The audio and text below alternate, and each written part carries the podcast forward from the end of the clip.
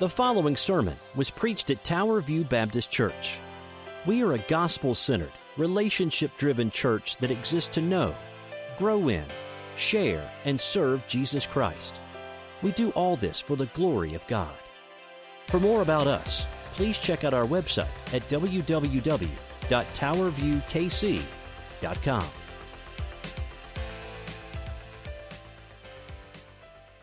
you so much.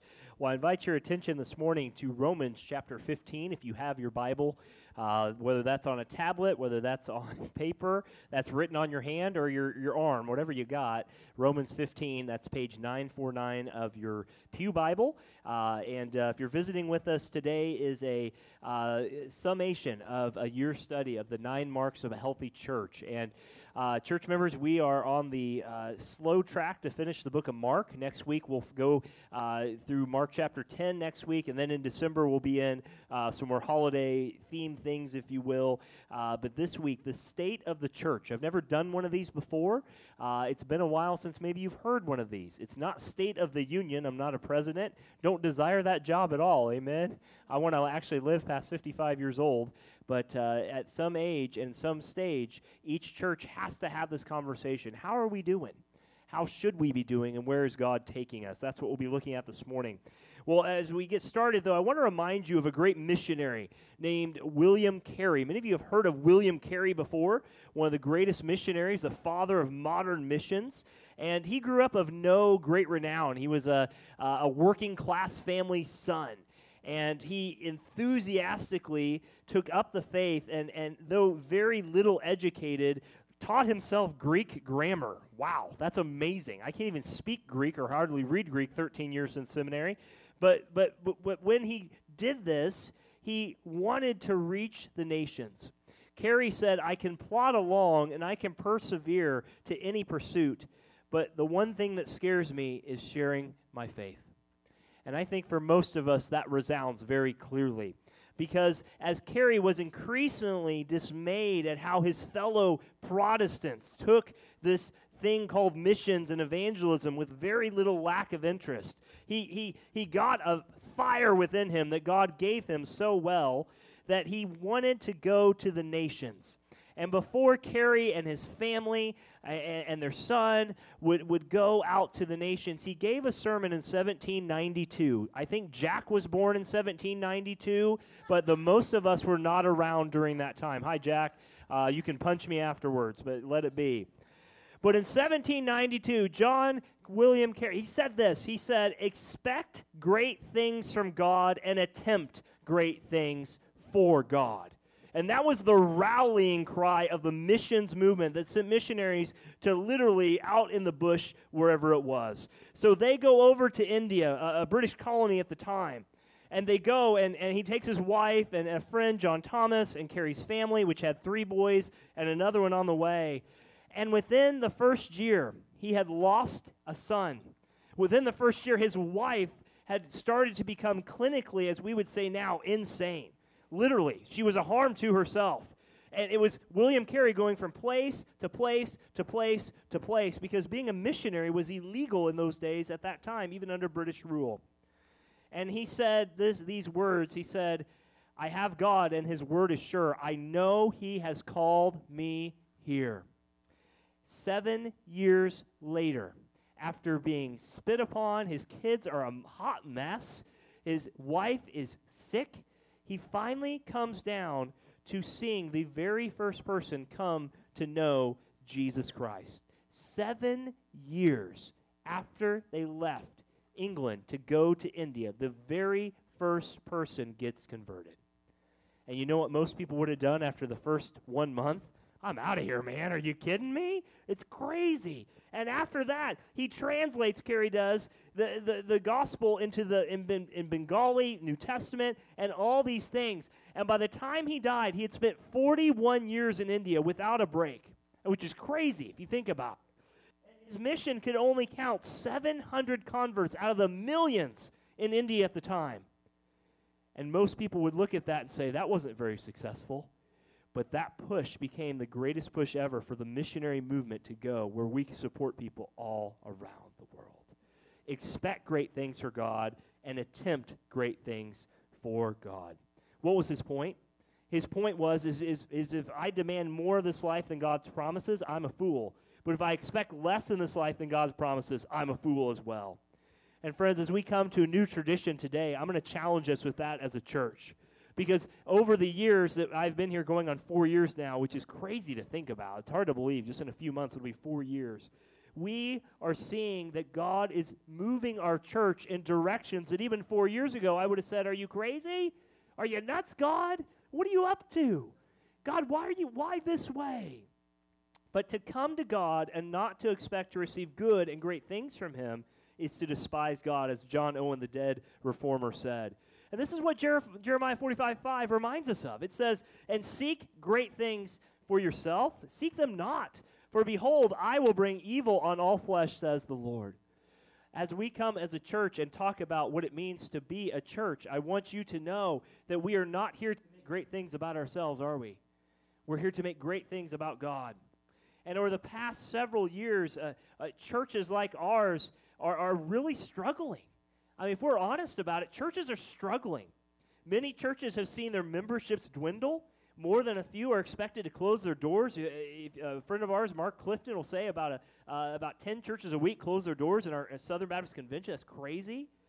And we hear a lot about baptism numbers going down, even budgeting shortfalls. Even at TVBC, we've seen these very things. But God, at the same time, has encouraged this church because he has raised up some amazing leaders in our church, men and women who are working tirelessly in our churches and, and around to push forward the mission. Like Carey, when they look around and say, Where's the fruit? We're, God, we're being faithful to you, but where is the fruit, God? You said you would give us the nations. And there can be no doubt that a new generation of members, alongside you who've been here for many years, have been raised up within this church over the last several years to win people to Christ, to love our neighbors, and to take the gospel to places we have never even seen this neighborhood reached at. Praise God for that. Amen. And there's no doubt that God has put us here for this reason. Guys, God is not done with Tower View Baptist Church. God won't be done with Tower View Baptist Church until he's ready to close that door. You look at William Carey's life, that great missionary, and you say, wow, why? His wife was crazy, all these things. Why didn't he just get out? Because he knew God had called him. And when God calls someone, he puts things in their path to see and let them know that they have to be reminded he is in control. So this is not a time to nurse our wounds or bemoan the worsening state of our society. It's a time to ask some tough questions, church, and we need to ask those questions. But it's also a time to go forward, doing what God has us to do in our strengths and in our weaknesses today as a church. So, what does it mean for us as a church to be a gospel centered church in the, in the area we live and going forward as we do? We'll get there, but I want to remind you today the big idea, stealing from Carey's own words, that the church's de- best days are ahead. We can expect great things of God, and we will attempt great things for God. But Darren, the budget's not there. But Darren, attendance has gone down. But Darren, all these things. Do we trust God or do we trust our numbers, folks? That's really what it comes down to. We have questions and conversations to have, absolutely. But if God can change the world through one faithful man taking the gospel to an area that knew no gospel, he can use people like us. I truly believe the best days of Tower View are ahead. Not because I'm leading, not because Nelson's leading, not because any of those things or the people we have in place, because God is faithful. And if God wanted this church closed, He would have closed the doors 17 years ago when we were down to 20, 30 people. But He didn't. You are here because of the fruit of labor that God has put us through. And this isn't a raw, raw, you know, if you were doing the State of the Union, like half the people would be doing this, the other half would be doing this. That's not what we're doing today. This is not a raw, raw motivational thing, but it is a firm conviction that the mighty movements of God among his people are intended to result in mighty movements to the ends of the earth.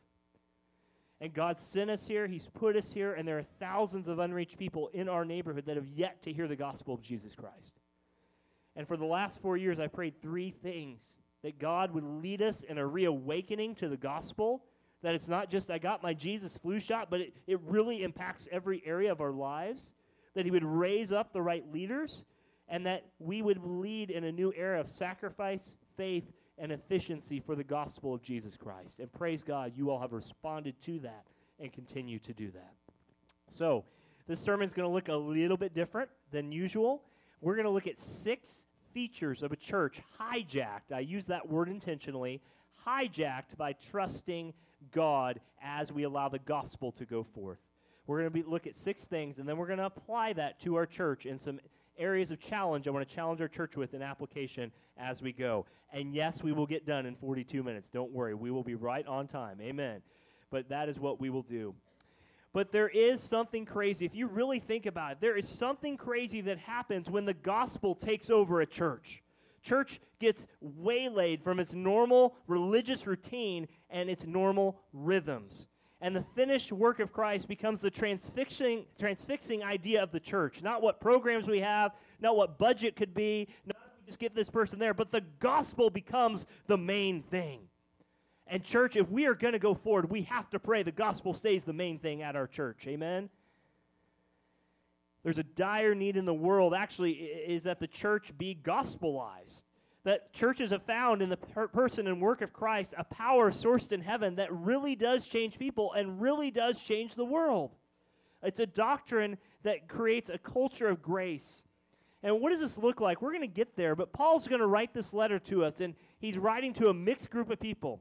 Some were Jews, some were Gentiles. They really didn't get along except for the gospel of Jesus Christ. And he's told them the highest theology ever and I want to let you know that uh, one pastor, it took him 41 years to preach through the book of Romans. So if you're like 20, we might start that journey in 2020 and see how far we get, right? But you're going to get seven verses today. Some of y'all aren't sure about that idea, but we'll let that sink in. But one thing Paul's going to argue with them is that when the gospel takes over a church, that the church is going to be different.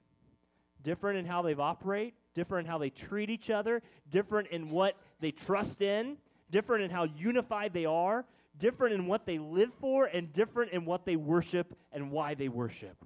And that is going to be the earmark of the church. And I pray it's true for us as well. Longer intro than usual, but will you join me if you're able this morning and standing? It's good exercise, gets you at least two steps on your pedometer. But more importantly, it's God's word as we come together this morning. I want you to hear Romans 15, 1 through 7, and six features of a church hijacked by the gospel of Jesus Christ, and what that looks like for the church in Rome and how that applies to us today as we go forward as Tower View Baptist Church this year and beyond. Hear the word of the Lord. Verse 1 We, Paul writing, who are strong, have an obligation to bear the failings of the weak and not please ourselves. Let each of us please his neighbor for his good to build him up. For verse 3 Christ did not please himself, but it is written, The reproaches of those who have reproached you fell upon me. For whatever was written in the former days was written for our instruction, that through endurance and through the encouragement of the Scriptures we might have hope. May the God of endurance and encouragement grant you to live in such harmony with one another in accord with Christ Jesus, that together you may with one voice glorify the God and Father of our Lord Jesus Christ, and therefore welcome one another as Christ has welcomed you for the glory of God. Will you join me as we pray and we uh, get into these features this morning? Let's bow our heads together. Father, as we come on a different Sunday, uh, Father, a cold Sunday, to be honest, from a human standpoint, but we rejoice. This is the day you've made, the Lord's day you've given us. And Father, we thank you that nothing can change your word. We thank you for the church and the fruit you've grown here. Father, we thank you for the people you've called here. We thank you that, that so much is going on here. But Lord, as we continue to press forward to reach this neighborhood, to reach the people in our neighborhoods and our lives, that Lord, that, that you would use these words today to bind us together under the gospel of Christ, the life, death, burial, resurrection, ascension, the repentance and believing that gospel, Lord, the one of first importance that Paul talked about, together for us. It's not uh, Father, it's not the best marketing tool. It's gonna. It's really unpopular. It's not very canny in those situations. But Father, it is what you've given us. The foolishness of the gospel to change the world and to change our churches, change our families, change our children, our spouses, our grandchildren, everywhere we trod, Father. That is all you call us to do, is to take the gospel. Father, we pray this binds us together. We ask this today in Jesus' name. And God's people said, Amen. You may be seated this morning. Thank you. So, six features of a church hijacked by the gospel. Now, uh, if you're into, I, I tried to work this in, but D.B. Cooper, some of y'all remember that back in the 70s, a guy who, who robbed the plane and jumped out and stole money. And who's D.B. Cooper? You can look into all that stuff. That's not the type of hijacking we're talking about today. The type of hijacking we're talking about as we talk about our church is one the Bible tells us to be hijacked by. And the first feature that we're going to see this morning of a church that is focused on the gospel in every way, shape, and form is we are going to resolve to love our neighbors as they are. I mean, think about this. Most people go to church because they want something out of that church the fog machine, the pastor's shoes, the coffee, the donuts. Irene, I'm just giving you a job description here, wherever you are, Irene Johnston. But these are things people come. But in a church that is focused on the gospel, it's not about our preferences or consumer mindset or this church has five star rating on Facebook, but this church only has 4.7. Therefore, I'm going to go to the five star church because the 4.7 one's really not a church. It's not what we're talking about. What if we approached our church seeking instead of coming about it for us to be in it for what is of the good of other people within our church? What if we came to church membership, not for what the church can provide for us, a Christmas dinner, the ability to serve in a ministry, but what if we came to it for its obligations? What if we came and said, I'm not a church member because I want to hold an office, but I'm a church member because I want to serve you, another member in this church? That's what Paul says here in verse 1. Notice what he says.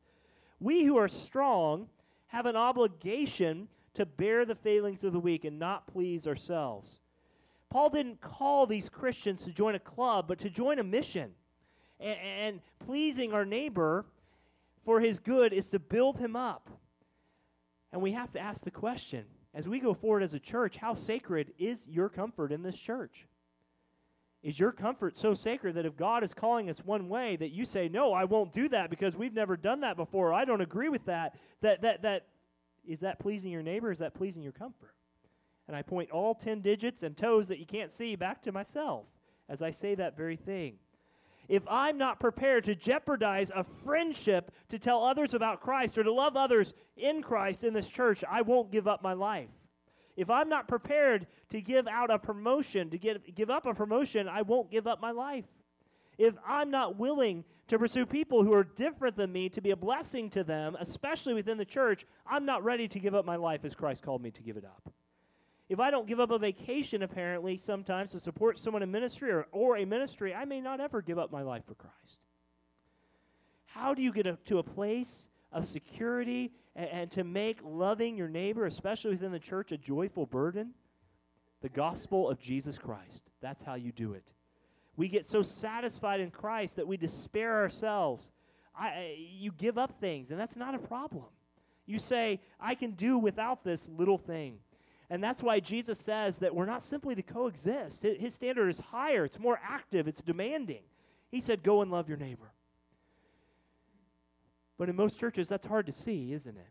Because our neighbor has become something other than what Christ intended it to be. In fact, it could be one of two things. We could see ourselves as consumers. We use our comfort as a reason not to love other people. Well, I don't like this group of people because they hold that view and they voted this way at the business meeting, therefore I'm not going to love them. Or that person doesn't give as much as this person, therefore I can't I can't see them being honorable in this church. Or another type of way that we respond to loving neighbors is not necessarily what the Bible has, is we become cultural warriors. We're out there fighting for everything, and we're so focused on the culture that we don't really care what happens in the church. As long as they pass that bill in Congress, our life is good. But consumers or combatants aren't loving our neighbors. You can't love them and use them at the same time, can you?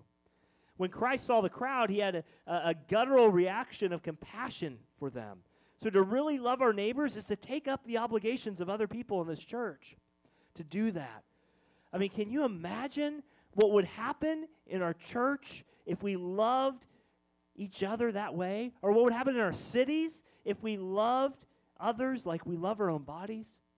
This happens when we drink so deeply of the gospel that says that those who are strong should bear the failings of the weak. The second thing that comes with the church that is hijacked by the gospel is we look foolish. Aren't you glad you signed up for that today? Amen? You look foolish. How so? You look foolish because it would seem that depending on your context, preaching the gospel is out of season. You ever think about that? That we are on the wrong side of history. How dare you preach the gospel? That's so old school. That's so weird. What do you think's going to come? You got to have the best videos, the best lights, and the best PR. But a church that's not infatuated with what Christ has done in the gospel will begin to sand off the rough, rough edges of truth. And a church that is asleep to the gospel is allergic to embarrassment. We are afraid of looking stupid or foolish. We don't want to end up on Fox or CBS tonight on the 5 o'clock news. Did you hear what that church did? They said Jesus is the only way. Look, you can go on any TV station today and say God loves you and has a wonderful plan for your life, and your best life is now, and they're going to say, Woo! But you go to them and say, Repent and believe the gospel. Christ Jesus is Lord of all. Repent and believe. They're going to call you, they're calling the loony bin truck but we like a hip and cool Jesus, but we don't want to identify with the Jesus who took all the hatred of the universe and proclaimed and said, Let that hatred fall on me. The cross is foolishness to those who are perishing, but to us who are being saved, it is the power of God. 1 Corinthians 1.18. So when Jesus came, it wasn't peace, love, and good vibes. So long, 60s. The Old Testament scripture said this was about me. I mean, look at verse 2. This is what he tells us here. Look at verse 2. He says, for, for let each of us please his neighbor for his good to build him up. For Christ did not please himself, but as it is written, the reproaches of those who reproach you fell upon me. And a church that is focused on the gospel will always have that thought. What is this going to cost us? And are we ready for that cost? Church, I can tell you because we get the emails and we get the social media that there are people, when they hear these sermons, will just blast everything that we say. Because the gospel is either going to win you to Christ or it's going to get you far away from Christ. And as a church, praise God that we are willing to stand and be foolish for Jesus if that's what it means for this Christianity. We ought to say, not with pride, good riddance to cultural Christianity, good riddance to anything other than Jesus Christ and Him crucified. You know, and you remember John the Baptist? You remember that story back in February when he looked at King Herod and he said, "You don't have any you don't have any reason to take that lady as your wife." You remember what happened to him? It cost him something, didn't it? Literally cost him his head. How far was John willing to go as as things got hot? He wasn't willing to back down even to death. And God chooses foolish messengers, as you'll see on the screen, weak nobodies, to use a foolish method, sharing the gospel to make known a foolish message Christ crucified.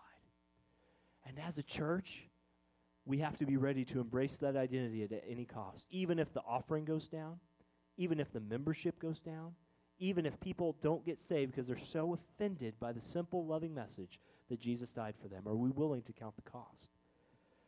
That's what we see. Jesus was so aligned in Romans 15:3 with God that he took our animosity towards himself. He didn't care what people said about him. He knew in love that he needed to have a foolish death on a cross that we might have life. Thirdly, we, we must trust the Bible's sufficiency. A church has been hijacked by the gospel. We love our neighbors. We, we look foolish, but I want you to notice verse 4 that he tells us that those things written in the past Whatever was written in the former days was written for our instruction, that through endurance and through the encouragement of the Scriptures, we might have hope. We might have hope. There are a million different messages in the world today, and at least coming, uh, uh, several coming from the church. But let me tell you this the gospel does not need our help. Guys, this word of God is everything we need to live out everything we have in this church. Is there a church conflict? Here it is. Are we having trouble reaching the nations? What does Jesus say to do about it in here? Are we having trouble in relationships? We go to the scriptures. Are we having trouble with what the church says and how we should organize it? Go back to the scriptures. The power is here. if the Word of God alone that gives life and changes people, the gospel doesn't need our help. We don't need to send in a little Trojan horse and bait and switch people. Well, just come on over. We're not going to tell you about Jesus. Let's get you in the doors. And then maybe when we're ready, we'll tell you. We don't need to do that. We have the gospel. It's for everyone, and it's open to all who believe on him. Come on in. Drink deep of the well. It will never be unsatisfied. I mean, but imagine for a second that God, like the God, you know, that God, wrote a book. And if God wrote a book, why wouldn't we want to read it and see what it says, right? Nelson, I didn't talk to you about this. Nelson's Nelson's left the building like Elvis, but he's around here somewhere. But if you were in Sunday school, he wrote this. But but God wrote a book, and we're like, nah, no big deal. God wrote a book. What else do you got? God wrote a book. You don't need to go to the bookstore to find what God has told you. Get in His Word. And as a church, as we go forward, we don't need the latest and greatest strategy. We need to get back to the Word. And as we do, those things written in the past are going to give us hope. We're going to look at situations in the Old Testament where the numbers were stacked against them. And God said, Just trust me. And they did, and the armies fell dead before their eyes. Do we believe the gospel has that much power? Do we make the Word of God serve what we say, or do we want it what it says? How do I serve the Word of God? Look, you don't have to hide. You don't have to apologize. You don't have to hold off. You don't have to be creative with the Bible. It's living and active, it's sufficient. It can hold whatever weight we got. Church, and let me tell you, our church has a lot of weight to put under that Bible. We have situations, we have ministries, we have needs, we have lots of things, but can we trust the Word of God to be the Word of God? Yes, we can. Amen. There are some pastors out there today, the biggest phrase is for us to unhitch ourselves from the Old Testament, that people don't understand it, therefore we shouldn't talk about it. Friends, I don't know about you. I find a lot of great comfort in the Old Testament because it teaches us about what was to come and what's been fulfilled, especially in Jesus Christ. Mark number four, a, a, a, church that's been hijacked by the gospel. They love their neighbors internally, externally. Man, they look foolish not just wearing an Oakland Raiders shirt on a Chief Sunday sort of thing, but, but before the gospel. They loyally trust that the Bible is sufficient. And number four, they live in harmony. Look back at verse 5. I want you to see this. Paul writes to them and says, May the God of endurance, notice that word is used twice here. In verse 4, endurance, through the endurance and through the encouragement of the scriptures, but may the God of endurance and encouragement, that same phrase, grant you to live in such harmony with one another in accord with Jesus Christ. Something happens when grace hijacks a church. There's a sweetness that comes. People aren't captivated by the message or, or turned on by it, but they feel the gospel in the marrow of their bones. It's like oxygen to them. And they are experiencing doctrine, what, what the Bible has been teaching them, but they're living it out. And when people come to our churches with no church background or even a painful one, Maybe you're here today and that's who you are. Maybe you're on guard today because you've been to churches before and you've been hurt by churches before. And, and, and, you're like, whoa, even stepping in here again makes you feel like you've just run a marathon. You just feel weird. What is this place about? I mean, you had every excuse not to be here, and it's weird that you are, to be honest. We're glad you're here. But let's be honest, it's a little weird to sit in church on a Sunday morning on a cold Sunday before Thanksgiving. You could be doing lots of things like sleeping under the covers. And some people come in and teeth are clenched and they say, what, what, what do they say here? What, what are these people about? And they're talking much more in their music and their sermon, but, but they want to know the question Am I going to be okay here? Am I really going to be okay here? And a message of grace will attract people, but a culture of grace will keep people. Did you catch that? A message of grace will attract people. Look, there are some of the biggest churches in America or the most ungodly churches in America. Did you hear that clearly? Not all mega churches are bad, but some of the most, some of the, Lauren, I thought of you, Lauren, Lauren Leeds and I smile this every single time. There are certain preachers that draw certain people in and they bring them in. They smile as wide as Texas, Houston being specific, and they get you in the door. But there's nothing taught there except gobbledygook that comes out of Dr. Phil's back pocket. And they love it. But people want to know that the things we preach aren't puffed up, but it's in our bloodstream. It's not just here on Sunday. And when the gospel takes over a church, it becomes a very unsafe place for sin, but a very safe place for sinners. That's the kind of culture we want here at Tower View Baptist Church. The kind of culture where people have freedom to hold opposing viewpoints without distrust or rancor. Can you believe the pastor eats pizza on Sunday? He's breaking the Lord's day. Did you hear what that person said at the business meeting? Oh my goodness. Stop it. Stop it. This church comes together the best when we realize that we have the best message ever, and it should be in our bones, folks. I have made mistakes in this church. You have made mistakes in this church. I will make mistakes. You will make mistakes. We will make mistakes. But if we are unwilling to come together harmoniously under the gospel of Christ, then we are not living the very message we say, church. And I don't want those just to be preaching words. I mean those words. If I have hurt you, you come talk to me. If you've hurt me, I come talk to you. We don't do this, oh, oh, he's coming. Quick, run away. Oh. Quick hide, he's coming. Don't do that. Because a gospel culture, we do not grow in holiness and greater than thou-ness. That's what we don't believe. If you're growing in Jesus Christ and you have a beef with someone else in this church, you better get to them and talk with them about it. Quickly, sufficiently, detailedly, confessionally, and you deal with it. Because the greatest thing that sinks a gospel centered church is when people don't live in harmony with one another. I can't speak for things that happened 50 years ago. I can speak for things now, and I've made plenty of mistakes and will continue to disappoint you to the nth degree. Thank you for your grace. You will continue to make mistakes and disappoint me. We will thank each other for God's grace. Amen. But a church has been hijacked by the gospel. You walk in there and you know they're real. Stop the bickering, stop the gossiping, stop talking about each other. We do this together or we don't do it at all. Do you hear me? And I'm talking about myself most of all. We love each other because Christ loved us. That's the difference of a gospel centered church and a regular Joe church where they eat each other alive as soon as they walk out into the parking lot. Will not be tolerated whatsoever. If we can just get the pastor out of the church, or if this pastor just did this, just maybe that's all true. But God has called you here right now, and I thank God for each one of you because you each have a mission and a place in this mission. Amen. That's what we know. Number five, I got to hurry. I didn't. That running in the door was not in the notes, so I'll let that be. Number five, we long for God's glory. That is what the church should be about.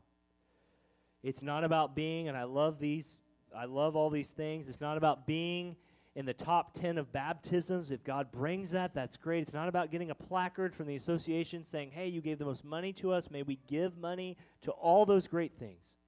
We are here for one purpose, and that's what verse 6 says. Look back at your Bibles. That together, what's the purpose of all this coming together? That together you may with one voice glorify the God and Father of our Lord Jesus Christ. That's what it's about. You are here to glorify God. You are here to do that. And you do that by seeing the mission as crucial. That, that you're here not just as a consumer, but you're here as someone who's going to be worshiping God by giving all that you have to the mission. And this begins when we, like Isaiah, see ourselves in Isaiah 6 as those who become undone. That mission is an outflow of our lives. That God's plan is not for our ease, but it's for His glory, as you will see on the screen. That's what it's about. It is about what God has called us here to do. And guys, I will tell you that we are going to go through hard times to get to where we need to go. We will you have gone through hard times to get where you need to go. If you could just go out and go uh, do an Ironman triathlon just by getting out there, it wouldn't be much success, would it? But you have to train for these things. You have to be ready. And let me tell you that what he is telling them that the one purpose of the church is with one voice to go forward as a church. Not with this Sunday school class here doing their thing and this class doing this, but with one voice glorifying God and not just singing Although I thought about singing this week, Tina. I, I knew you would be thinking about this. It's not just singing, but we together are all about the gospel of Jesus Christ. That we ask the question more what would this do to impact more people about the gospel than to say, have we ever done it before? Or if we have done it before, why are we doing it now? Is the Easter event in 2018, 2019 going to happen? I don't know. But what, what if it didn't? Would that break some of y'all's hearts? It would. What if we tried something different? Well, Pastor, I'm ready to resign my membership right now. Be very careful. What if we what if we went out and did something different? What if we did the same thing? It doesn't matter. If we do the same thing or we don't do the same thing, the one message is clear. It's not for our gain, it's for God's glory above all things. That's what it's about. May our church never become a church that is more important about getting in the state Baptist newspaper because we did this, that, or the other than just simply seeing people come to Jesus and grow in Jesus. That's the most radical thing we can do as a church. Let me tell you. And Paul tells him it's with one voice that you glorify God. That's why we pray for other churches. That's why we take time to, to, to hear updates about Doug and other people around the world who've served, because it's about one voice coming together to do that. Last thing we'll apply and we'll be done. When the gospel hijacks a church, we lavish in the gospel. We love our neighbors. It's a foolish message. We trust the Bible's sufficiency. We live in harmony. We, we long for God's glory. But look at verse 7 quickly. Verse 7, Romans 15. Therefore, welcome one another as Christ has welcomed you. I want you to read that again. Therefore, welcome one another as Christ has welcomed you. Why? For the glory of God. How did Christ welcome you, Christian? Think about it for a second. I, I, like to picture that Jesus is there hanging out with his, his posse, his boys, you know, the disciples is what we call them formally. And something in me knows if I were to walk in that room, he'd be like, that guy. Huh. Wow. you really showed up. Wow. but that isn't what Jesus does. When you know the biblical Jesus, you know that God has for me in Christ approval that is that, that is beyond this world. That's not how Jesus welcomes me. When I walk into that room, Jesus looks at me and says, This guy, you made it. Thank you for coming. So glad you're here. Come on in. And when a church is so focused on the gospel, that's how we welcome other people. But you don't know what this person did to me, Pastor. You don't know what you did to me, Pastor. You don't know what. Blah, blah, blah. Stop it. Focus on the gospel. Come together. That is what it's about. How should we welcome one another? The same way you were welcomed into eternity by Christ, all together. This is how we ought to. Treat the gospel as first importance, and we will outdo one another in honor. If God is not involved, we will not have this kind of unity. The power of the mission comes from God Himself working through the gospel itself. He has formed our church by the gospel. It will go forward by the gospel. It unites by the gospel and all those things. And as number six will tell us, there is no heart too cold, there is no soul too cold, there's no situation so bleak, no spirit too imprisoned, no life too dead for the power of the gospel to work through it. If you have been hurt by this church, if you've been hurt by someone in this church, the gospel is enough for it if we are truly lavishing in the gospel.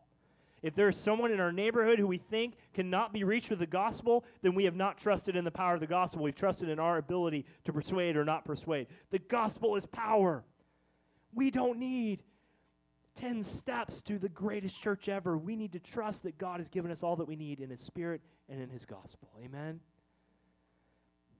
So, where does this leave us as we close? This leaves us with a very clear reminder about what we have been doing over this last year. We've gone through nine marks of a healthy church. You've been visiting, we've, we've been preaching through these once a month or so. We kind of got off track in August.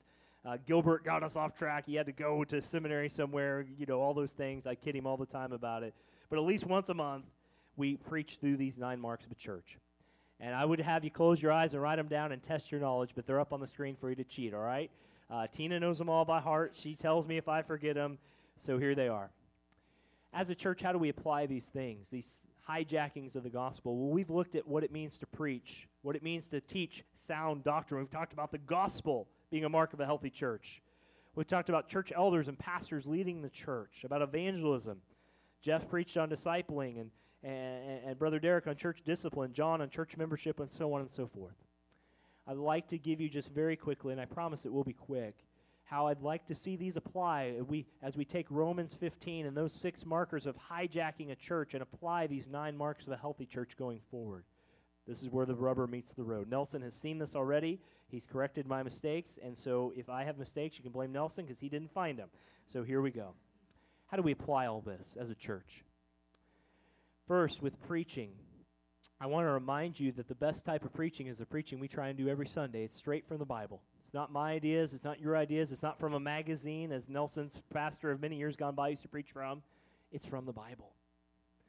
And let me tell you that God has sent us many, many men who could preach the Word of God so boldly. But we also all may not see the value of preaching but it is the power of God unto salvation. I'd like us as a church, as we continue to gather men together, to explore a formal training situation here where we can raise up people and send them out. Remember, we don't judge our church based on seating capacity, butts in the seat. We judge our church upon sending capacity, how many we can get out there on the field to see people transformed for the gospel of Jesus Christ.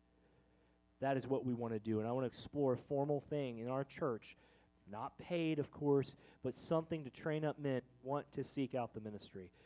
Secondly, how do we apply sound theology to our church? Let me remind you that sound theology, doctrine, is our thoughts about God. It, it relates to everything. And did you know that a Lifeway study in 2017 found that what people believes really matters? That joke just went right over your head. And churches, they said, that adhere to teaching the Bible are more likely to grow than those who don't. Wouldn't you believe that? We don't need to water this down. The strength is God has deepened us with what we believe and why we believe. But let me say, in, as with every church, there, there are people on different levels, and we need to, to, to emphasize basic theology in our teaching and our preaching, our classes, and refresh ourselves in the basics of the faith. Because what you believe really does matter. If you believe that Jesus is a created guy, when you die, there's no one to trust in because he's just created like you were. But if you believe Jesus is creator, when you die, praise the Lord to be absent from the body, to be present with the Lord. It really does matter what we believe. Thirdly, how do we apply the gospel? I'm going to really challenge you on this one, guys. I love you all so much. We've shared the gospel almost 300 times since uh, Brother May 1st, Derek, I think, May 1st.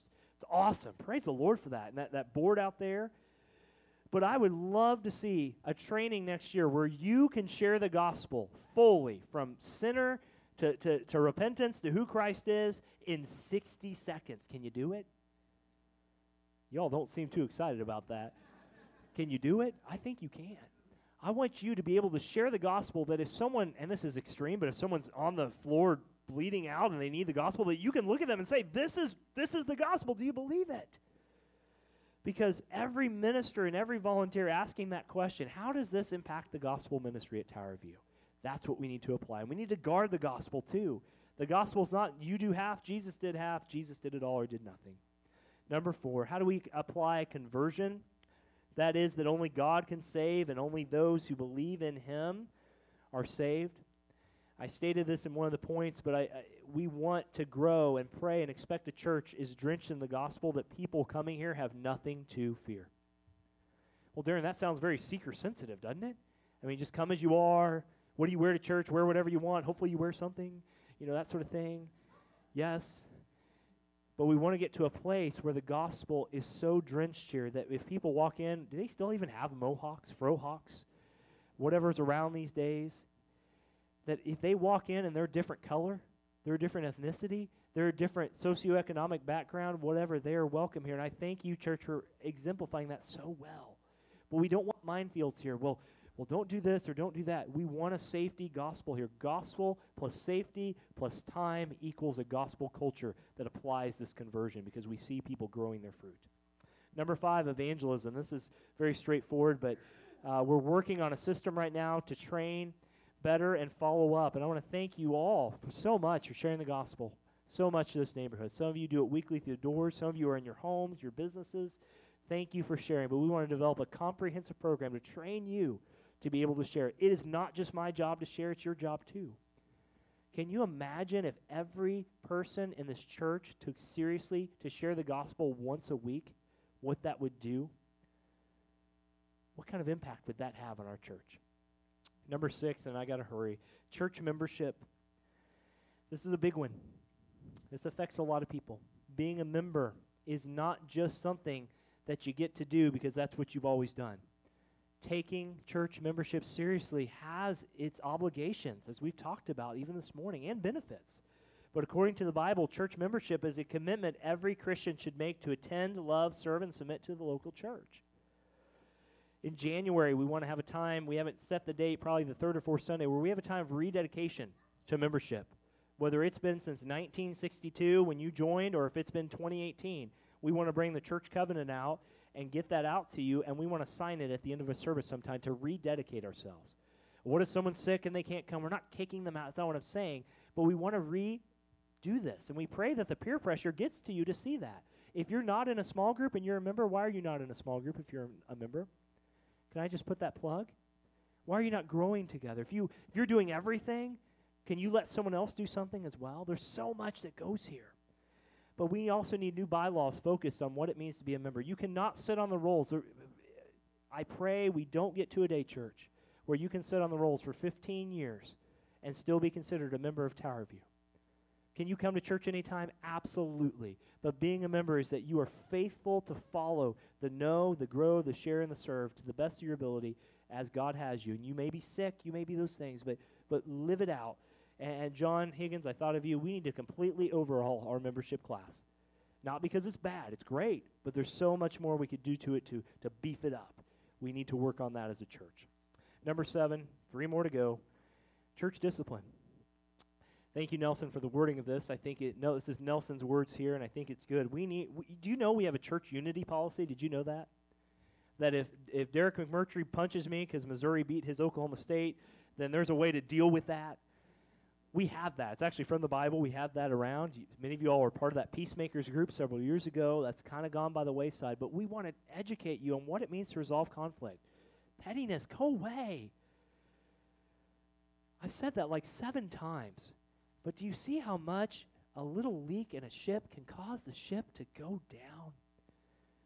And if it gets to the point where there's unruliness within the church, we, we go to them one to one. We go to them two to three. And we bring them before the church if necessary. If necessary, not because we want to be prideful, but we fulfill Christ's commands to clean the church of them and welcome them back if they so want to be restored. We need to teach on that more and educate. Number eight, discipleship. We, Nelson has been working on this all year behind the scenes and on and off, but exploring a formal discipleship plan for all levels and revisit the best format for discipling. Is it small groups? Is it Sunday school? What do we need to do? But not pit them against each other. They're both equally valuable in the context that they can be valuable. How do we do that best? And lastly, this biblical leadership. Number nine.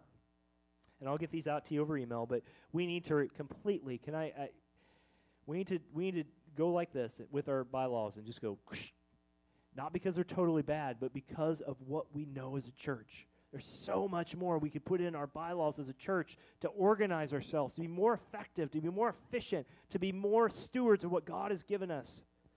And one of those areas is to call men in a plurality of pastors to serve on this church, to lead us, to guide us, and to support the ministries of us as we are. Church, I am very excited about the future of Tower View. I hope you are as well. I know we're 47 minutes in and we're five minutes past. Amen, right? But I truly believe our best days are ahead. Darren, how's all this going to work? How are we going to pay? Look, we have conversations ahead, don't we? May we do so with grace. May we do those things. But let me tell you, and Nelson's going to bring this number. Trish Templeton, if you're still here, uh, we didn't get you on this, but we have 118 people who have served in our church in the last year alone. 118 people. Amen. That's amazing. You all are ready to kick it up and go after it. And, and, and, do these things. And our church is in a good spot because our church is not trusting in what we can do, but in what Christ can do. And so, friends, I just want to admonish you, I want to encourage you, just want to exhort you as your pastor. Thank you for being you. Thank you for serving how you serve. Thank you for loving how you love. Thank you for giving how you give. Well, you just say that because we pay your salary. No, not quite. You're very gracious to us as pastors, but thank you for giving because you give not because of budget or building, but because of Jesus Christ. What an awesome God we serve. Look, I'll probably be the worst pastor you ever have because I'm still young and growing and all those things.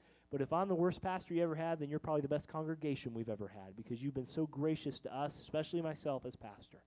We love you all. But we are headed a very certain direction, and it resolves around the gospel. Anything less than that is failure in the eyes, especially of the scriptures. Let's not get sidetracked. Let's not get sidebarred. There will be discussions that need to be had. We are focused on reaching people for Christ, growing people for Christ, loving people in Christ, and as we do that, God will be glorified. But, Darren, what if no one comes to know Jesus? Expect great things from God and attempt great things for God. He will bring the fruit in due season. Let's pray as we close.